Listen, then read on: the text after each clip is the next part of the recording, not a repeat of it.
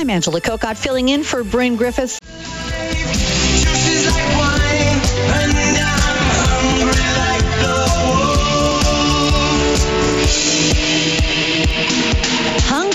A wolf. A lot of Canadians have been hungry these days with the high cost of groceries and turning to food banks.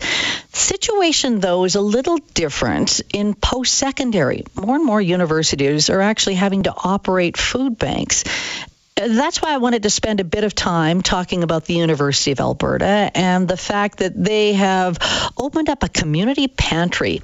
Joining us this afternoon, Erin O'Neil, Executive Director, Campus Food Bank at the University of Alberta. Erin, thanks so much for your time. Hi, Angela. Thanks so much for having me and uh, for your interest in this subject. How long has the University of Alberta had a food bank? The University of Alberta Food Bank is actually the oldest in the country, and we're over 30 years old. That is incredible. 30 years a university has had a food bank. And, and so for 30 years, there has been this need. We never have seen a, a time when, why do we have the food bank operating? Yes, unfortunately, it has been quite consistent since we started. And um, while we now operate as an independent charity on campus, it was started in the 90s as a, just a group of graduate students getting together to help each other.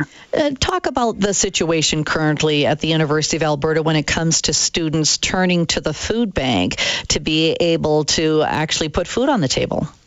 Sure. It has gotten markedly worse in the last few years. Uh, just two years ago in September, we served about 200 households. Uh, last September, so 2021, or sorry, 2022, um, we were up around 600. And this September 2023, we're over a thousand uh, families that we're supporting. So the rate has really been increasing. And it is just simply a case of when it comes down to paying for rent, tuition, there's just not a lot left for groceries? Yes, and um, we do poll our clients annually, and you're right. What they tell us is the number, the three number one reasons that they come to us are increases in rent, increases in tuition, and grocery inflation, especially as all of us have experienced over the last couple of years. Now, someone might be thinking, wait, uh, most major centers already have a food bank. Why do post secondaries have to have a food bank? Yeah, and, and it is a good question. Um, uh, we in Edmonton can point to the fact that the Edmonton Food Bank has really uh, faced a lot of increases at the same time. And so sometimes we hear from students that um, it's a lot easier to access us um, because we're right on campus than to um, have to maybe be on a wait list uh, with uh, all of Edmonton Public um, at the Edmonton Food Bank, although 30% of our clients are accessing other Edmonton social services in addition to us. So um, it's entirely likely that they're using both. Wow. I mean, it's hard enough going to post secondary and focusing on your education, and then you're also trying to figure out how you're going to uh, survive as far as groceries go. So now you have to tell me, though, there's the campus food bank, but I- am reading that you've got a community pantry. What's the yes. difference, and how does it operate? So, our food bank operates um, where you have to register to become a client, and because of our demand, you can only come every two weeks, um, and and not not sooner than that. So, we have heard that there is um, well, we now have a three week waiting list to access our services, and we've heard that not everybody wants to register and come and pick up, you know, a whole bunch of groceries at once. And so, in an effort to fill in uh, um, all the gaps in food security on campus. We've created a community pantry that actually opens next Monday, and um, it will be an access anytime uh, facility. So people can go in and drop off donations, and people can go in and pick up um, some food to take home. The idea is that people can sort of drop by on their way home to pick up something for dinner and not grab a whole bunch of groceries which would be different if you went to the food bank. Here's mm-hmm. a bunch of mm-hmm. groceries, as opposed exactly. to just getting something from the pantry. And and uh, I know I've seen these outdoor pantries where some mm-hmm. neighborhoods across Canada have had a deep freeze or a fridge, and it's pretty much leave what you can take what you need, that idea. So would it be similar then at the university's uh, community pantry?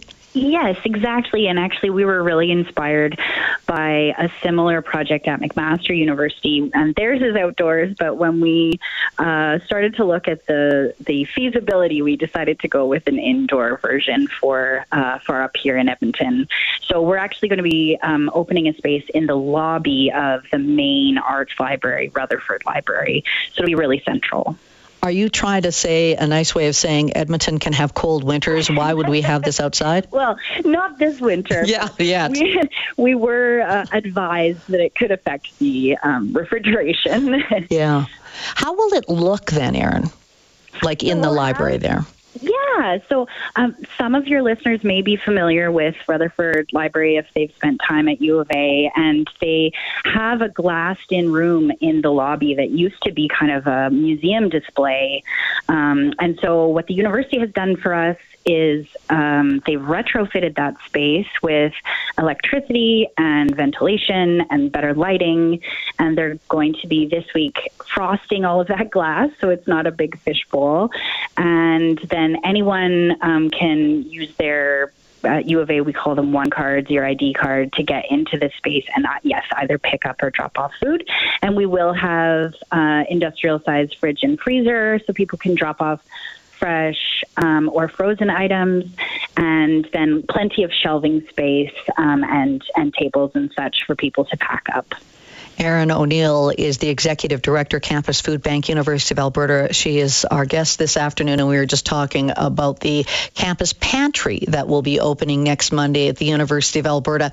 And so the whole idea, I guess, whenever I think of making donations to the food bank, they always think of dry goods, tin goods, but if you say there's refrigeration, that's going to open up a whole different idea of foods that can be donated.